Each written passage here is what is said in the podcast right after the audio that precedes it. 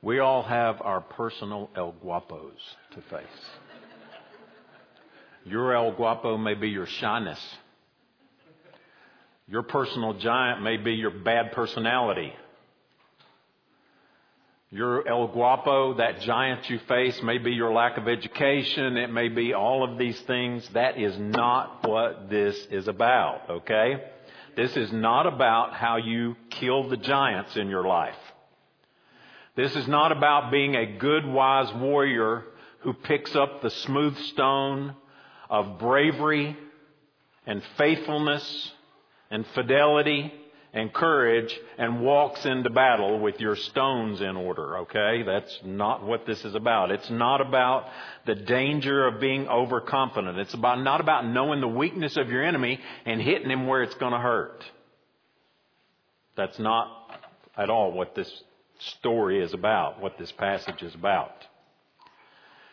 This passage is about what you read later on in chapter 17. Just look down, if you will, toward, really almost toward the end of the account.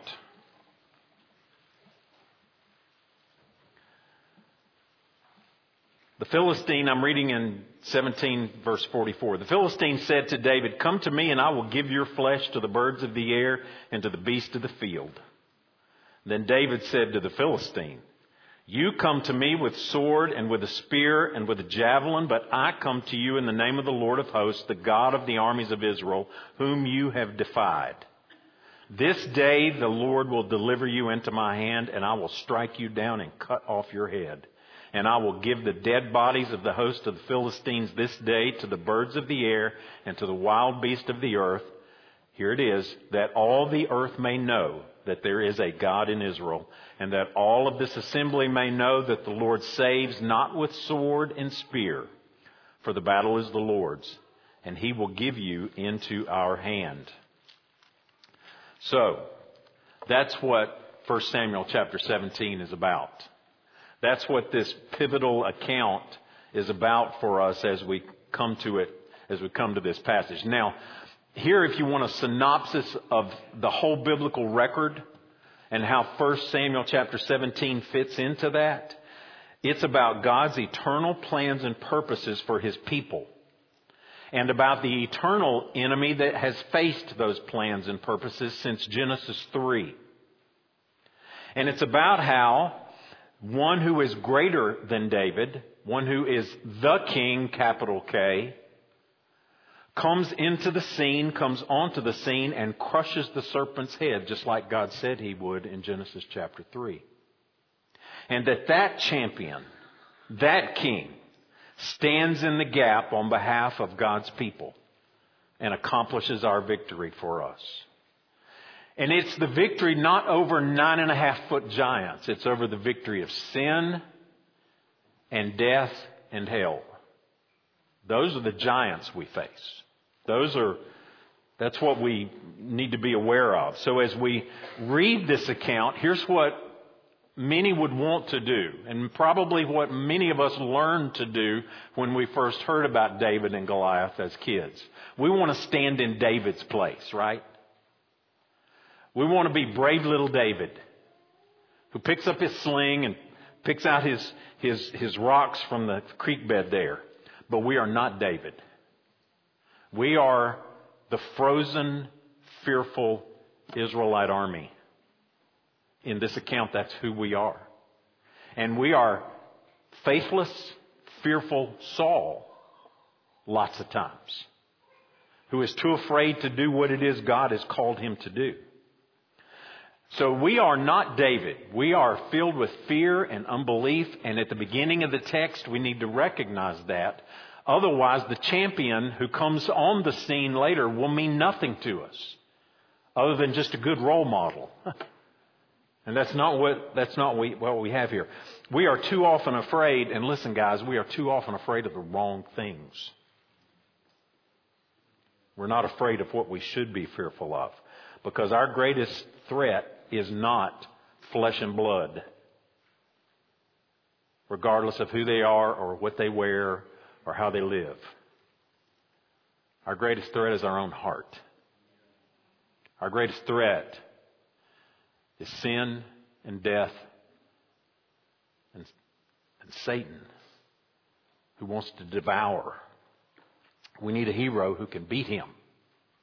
And that's what, that's what this passage is about. Let's read a portion of it. We're going to read the first, just this first section, and our focus today is on the enemy. Okay? It's on the enemy. Lord willing, we'll take three weeks to work our way through this chapter. And as we begin it, we're going to focus on the enemy that opposes God. We're going to look at the cultural and scriptural setting for what's happening here in this chapter. And I want us to recognize at the beginning that the serpent of Genesis 3 has offspring. And one of them's a big boy. one of them's a big boy who's on this field of battle today. Now, the Philistines gathered their armies for battle, and they gathered at Soho, which belongs to Judah, and encamped between Soho and Azekah in Ephes Damim. And Saul and the men of Israel were gathered and encamped in the valley of Elah, and drew up in line of battle against the Philistines. And the Philistines stood on the mountain on one side, and Israel stood on the mountain on the other side, with a valley between them. And there came out of the camp of the Philistines a champion named Goliath of Gath, whose height was six cubits and a span. He had a helmet of bronze on his head and he was armed with a coat of mail. And the weight of the coat was 5,000 shekels of bronze. And he had a bronze armor on his legs, and a javelin of bronze slung between his shoulders. And the shaft of his spear was like a weaver's beam, and the spearhead weighed 600 shekels of iron. And his shield bearer went before him. He stood and shouted to the ranks of Israel, Why have you come out to draw up for battle? Am I not a Philistine? And are you not servants of Saul? Choose a man for yourselves and let him come down to me. If he is able to fight with me and kill me, then we will be your servants. But if I prevail against him and kill him, you shall be our servants and serve us. And the Philistine said, I defy the ranks of Israel this day. Give me a man that we may fight together. When Saul and all Israel heard these words of the Philistine, they were dismayed and greatly afraid. So let's begin by looking at the physical setting because it's significant. It's important that we kind of get a lay of the land and understand what's going on here. And so I, have got this, this picture, if you will. And this physical setting gives us this understanding that the enemy has come into the promised land. The enemy has come into the land of Judah. It's important for us to recognize what's happening here geopolitically as we see this unfolding before us. It mentions two places. It mentions between Soho and Azekah. And if you look, you see Soho on your left and Azekah on the right. And so this picture of that central part of Judah, that promised land given to the tribe of Judah is where this focus is on. And so there in between Azekah and Soho, we have these two mountain ranges, if you will, these two hill, you know, these two hills. I'm not sure they're real mountains. And in between them is a valley. It's a perfect place for a fight. Really. I mean, the Philistines are on one side, the Israelites are on the other, and in between them is this amazing valley. I mean, it looks like a great place to fight a war, to fight a battle, don't you think? And what's going on there is this, this picture of the setting of the promised land. This is the land that God has promised to Israel. And if we were to go back and read in the book of Joshua in chapter 15 and verse 35, what specific towns or, or areas do you suppose God promised to the people of Judah? Soho and Azekah. The point is that the Philistines have encroached into the very land that's been promised to the people of God. In effect, what's been undone is the conquest of the land that had been accomplished in the book of Joshua. And so the enemy has come right into the middle of it. They've encroached further into the land of Israel than they have all the way through 1 Samuel so far. Some commentators say that the enemy has heard that Saul has lost his mind. That the Spirit had left Saul. And so they want to take advantage of the fact that there appears to be, clearly from this early picture of this battle, no leadership at all among Israel. Nobody's leading them. Nobody's putting them in the place where they should be. And so here they are. The promised land, once again, is like the wilderness. And that the enemy is pursuing the people of God. And not only that, what happens here is that giants are back in the land. Remember what happened when Israel entered into the promised land? Do you remember why they wandered in the wilderness for 40 years? It tells us in Numbers when they told, this is the report of the spies after they've come back from the promised land. We came to the land to which you sent us. It flows with milk and honey, and this is its fruit. And they're bearing up on their shoulders grapes that they had cut. So big and heavy that two men carried them between them. It's a land flowing with milk and honey. It's an awesome place. However, it says in verse 28 of Numbers 13. The people who dwell in the land are strong. The cities are fortified and very large. And besides, we saw the descendants of Anak there. The descendants of Anak are giants. So here the Philistines gather for battle on this battlefield.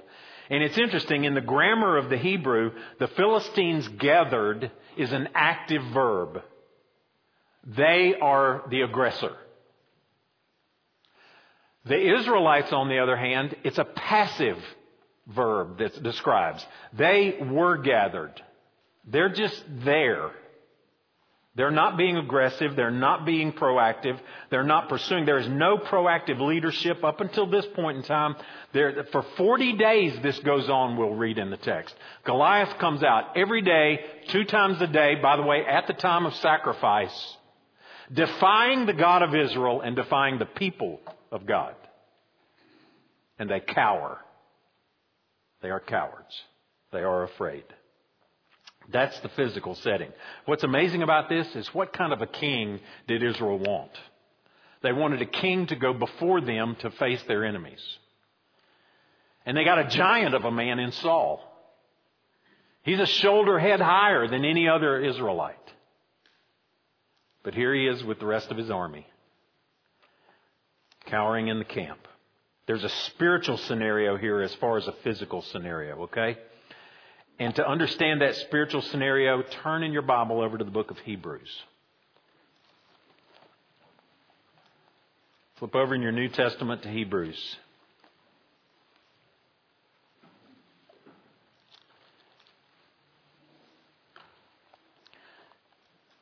In Hebrews chapter 3, the writer of Hebrews kind of just gives us a, an, an overarching assessment of what we see taking place earlier in the life of Israel when they're coming through the wilderness, but the the, the remnants of that attitude, the remnants of that sin are, are still with them here even.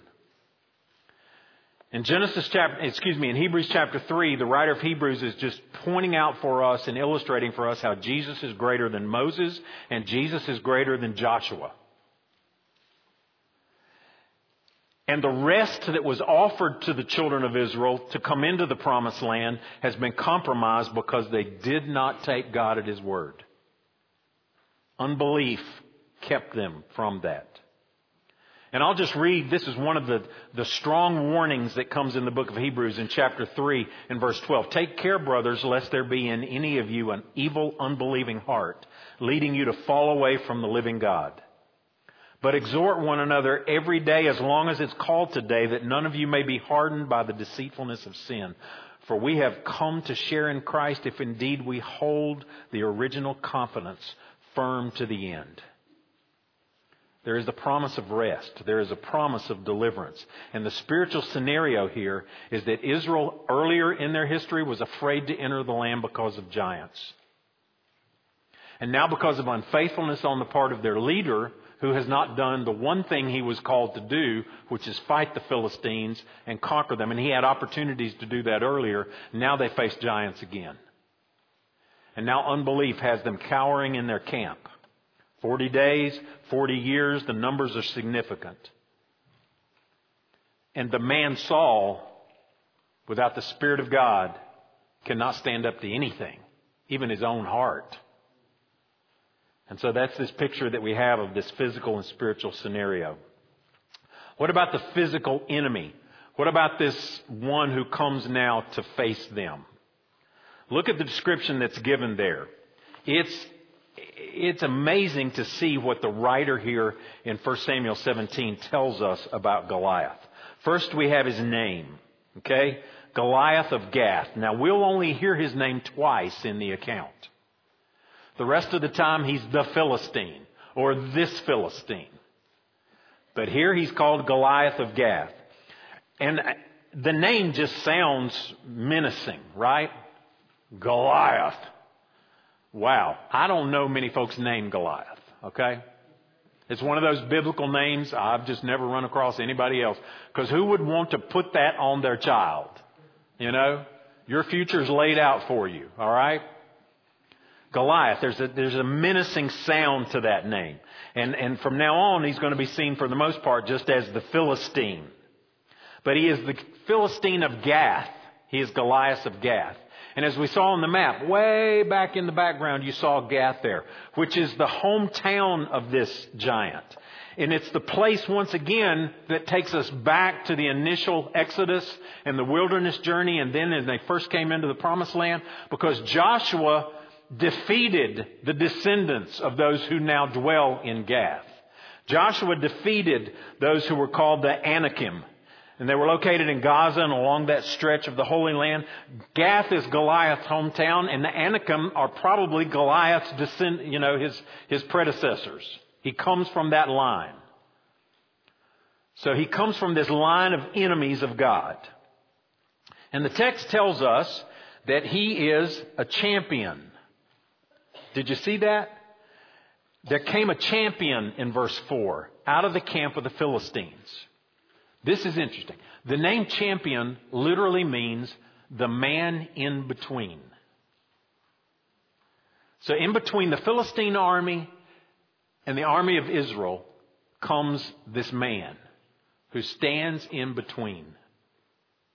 And as he comes and takes his place here in between, he comes as a challenger to one and as a champion for the other. And his defiance and his arrogance is just listen, listen to him as he talks, okay? We'll hear that later on after his armor is described. But he just comes out looking for a mano a mano fight. He will get it. but, but not the way that, that he thinks he will, okay? So here's Goliath of Gath, and he's a champion. He is the man in between, and he's huge. I mean, there's no way around it. Now, you may read commentators, you may read some commentary someplace where they will say that there are ancient manuscripts and there's places that look at his height not as six cubits, but as four. And some commentators say it really doesn't matter whether he is nine six or six nine. He's still large to the average Hebrew who would have been much shorter than that. I think he's nine feet tall. I think he's, he's massive. And the details of his size should remind us of what JT told us two weeks ago and then again last week. Don't look at his appearance. Don't look with physical eyes simply at his size, the appearance of his height, or the appearance of his stature is what Samuel was told not to look at. But give me a break, Samuel. Nine six. This is a big man standing out there in that field. It's hard not to see him. It's hard not to look at him. And only a fool would be completely unafraid in some ways, seems, right? I mean, his size is menacing. And as a man sees, this guy's intimidating. But the armor is what should catch our attention because it is unlike any other description that we see in 1st and 2nd Samuel. We're not going to hear about David's armor any place other than one place where he does get Goliath's sword. But here Goliath's armor is specifically given for us in great detail. All right? He had a helmet of bronze. He had a coat of mail. Literally, it says he wore scales. That's what the Hebrew word means. He wore scales. And the weight of those scales was massive. 126 pounds is how much his coat of armor weighed. All right? And he was armed with this coat of mail, and he had a bronze armor on his legs, so his shins are covered. He had a javelin of bronze slung between his shoulders.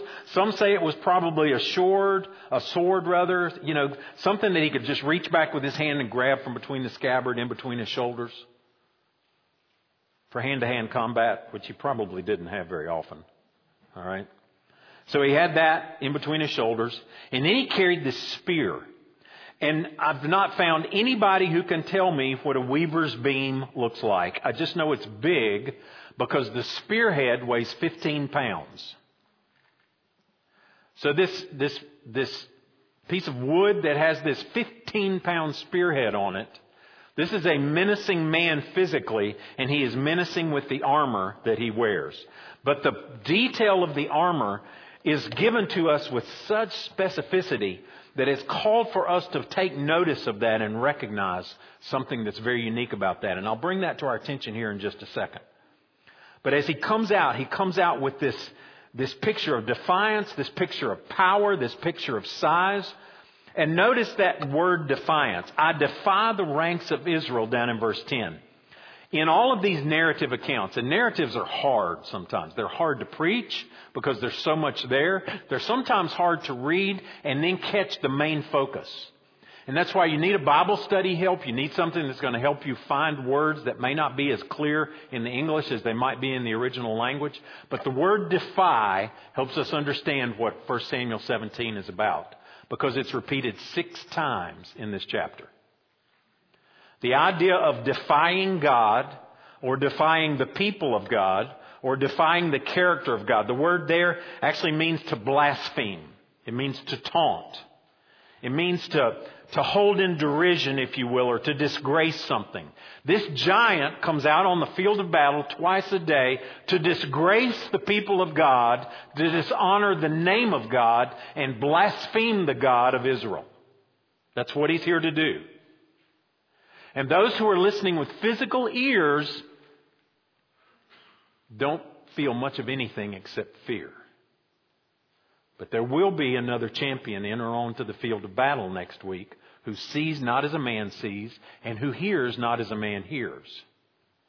And we've already read that. David will come onto that field of battle and said, who, what will happen to the man who rids Israel of this reproach? who takes away this defiance? What award will be given to the one who kills this one who defies God and his people? That's what's going on. God is being defied. Defiance. That's the central theme in this chapter, okay? But as we look at this physical specimen of a man and, and see the artwork, if you will, the skill of Philistine metalwork, which is the reason Israel was in so much disarray most of the time against the Philistines because they did not have that resource. But as we see this giant clothed in his armor, drawn up for battle here, we need to see this with spiritual eyes because Goliath is not just simply a giant, he is a serpent. Remember, he's wearing scales. He's wearing scales. Psalm 115, verse 8 says that those who build idols or make idols will become like them. I mention that only because earlier, remember Dagon, the Philistine god that couldn't stand up before the ark? He was a merman, okay? He was half scaled and half man. Well, here is this Philistine giant who worships Dagon wearing scales, and he will end up like his God. He will end up like his God. So here, Israel is facing a serpent. And what we find about this, what's interesting about this is that we see this from a spiritual standpoint, is that the real enemy that's on this page here is not a nine foot giant.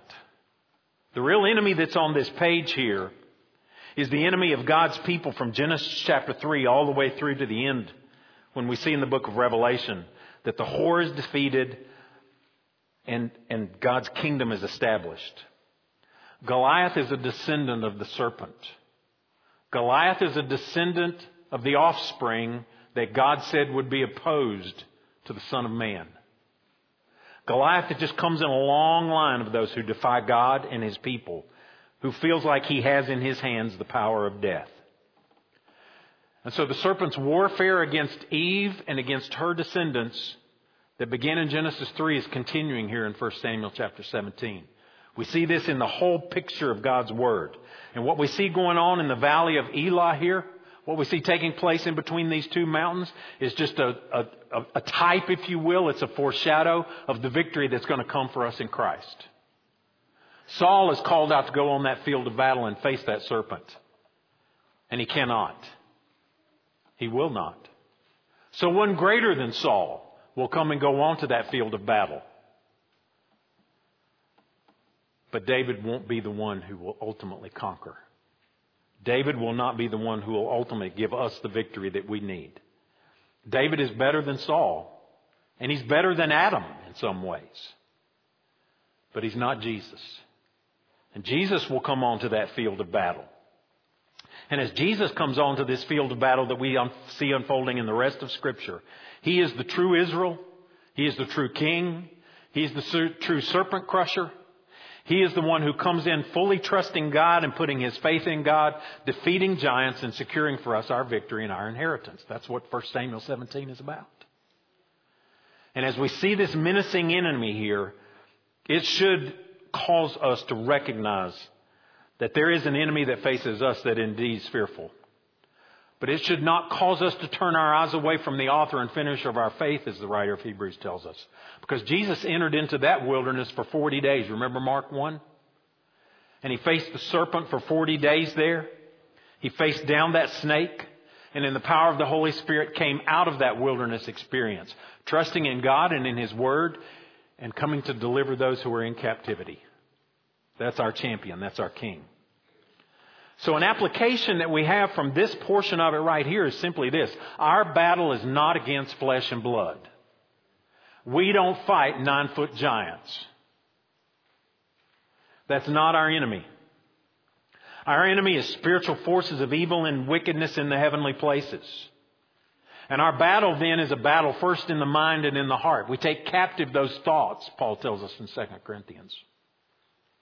We, clo- we go into this battle clothed in the full armor of God, with the one weapon that we wield being the Word of God. That's why Paul can tell us that the Scriptures are breathed out by God and are profitable for teaching, for reproof, and for instruction, so that you and I can be well equipped and trained in righteousness when we enter into that conflict. And called to enter it, we are. Called to enter it, we are. And so these giants that we face, listen, guys, they're more intimidating than this nine and a half foot Philistine. They are. But as we, as, as we recognize that, that that giant we face is sin, and it is death, it is the grave. It is, it is the serpent. It is Satan who seeks to devour us. We, we face real spiritual enemies here. And so the passage ends as where we're at for today. Look at verse 11. When Saul and all Israel heard these words, and the words that they heard are just this challenge. Why have you come out and drawn up for battle? He says, You're not here to fight. He says, I am a Philistine and you are servants of Saul. There's defiance even in that. There's, there's insult in that. In, in the Hebrew, it's actually, I am the Philistine and you are slaves of Saul. So here I am a warrior and there you are slaves and servants. What are you doing out here? That's the, that's the idea. That's the attitude behind what Saul, what, what Goliath is saying here. And he says, I'll make a deal. Here's the deal. Now we'll see him lying. That's not what happens in the end, right? What he says there in verse 9, we'll be your servants if you beat us. We'll see how that plays out. But his defiance is there on this page. The real enemy are spiritual forces of evil in the heavenly places. And these men are filled with fear, it tells us down there in verse 11. They're dismayed and greatly afraid, and, and rightly so, from a physical standpoint. Rightly so. This passage ends in fear, but this day does not. We need to recognize that. Chapter 17 does not end in fear. When we read the full account, and when we, as we have just sung, know the full story, then the prayer of Hannah should come echoing back in our ears from chapter 2. As Hannah prayed, the adversaries of the Lord shall be crushed, broken in pieces. Against them he will thunder in heaven. The Lord will judge the ends of the earth. He will give strength to his king and exalt the horn of his anointed. Here's where my mind's been really for two weeks as I've been thinking about this champion Goliath, the man in between. My mind went back to what Paul tells us in 1 Timothy chapter 2 verse 5. There is one God and there is one mediator between God and man, the man Christ Jesus. Amen. Goliath is the man in between on this field of battle. When I stand before God, I want my champion, the man in between, to be the Lord Jesus Christ. That's who I want to be my champion because he alone has conquered sin, death, and the grave. And we stand this side of heaven and we're like the psalmist when he says in Psalm 74:10, "How long, O God, is the foe to scoff?" The psalmist asks the question, "Is the enemy to revile your name forever?" Man, here as we come to the end of Pride Month, we wonder, how long, O God, are you going to allow these things to go on? And then we're reminded, my battle's not against flesh and blood. My battle is not against those who would worship themselves or their sexuality or their identity as the culture tells them who they are. That's my attitude toward them is one of love. My attitude toward them is to be one of, of, of concern, yes, but of love and of deep desire to see them reconciled to the God who created them.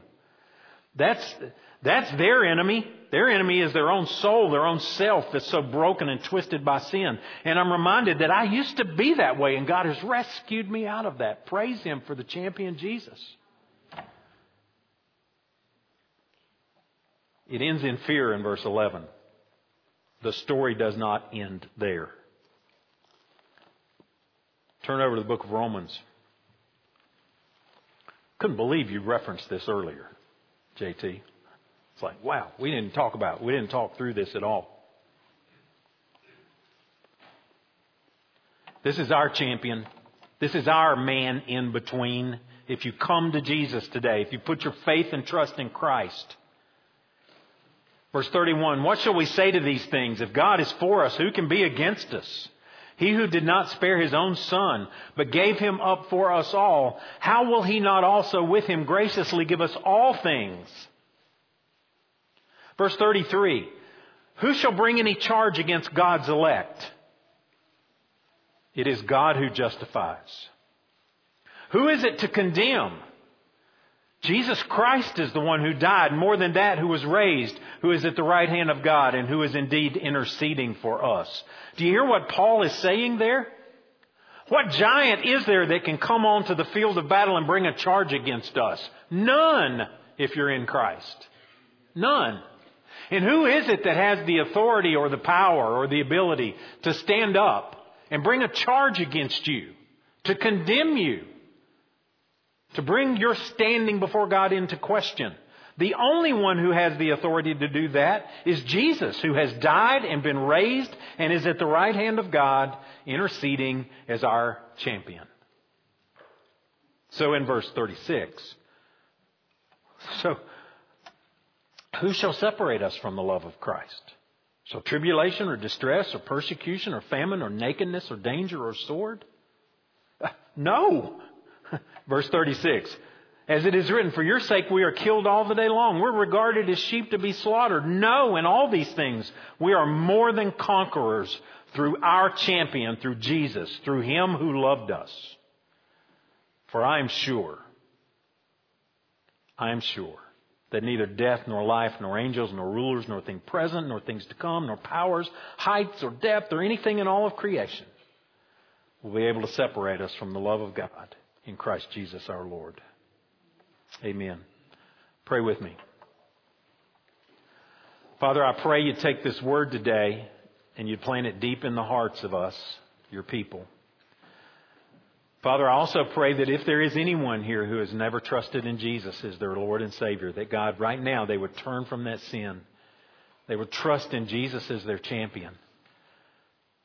That they would repent of it, turn from it, and turn to you, Lord. You alone can save. You alone are our champion. Jesus, you alone are the one who is in between holy and righteous God and the judgment that we deserve. And we thank you for that grace. We thank you for your sufficiency in all things. And so, Father, I pray that you'll just take this word and do a work in each of our hearts. Bring some to faith. Bring us all, I pray, God, to the renewal of the love that we have for Christ and the worship that should fill our hearts and our lives because of who He is as our King, as our God, as our champion, as our Savior. And I pray that in His name. Amen.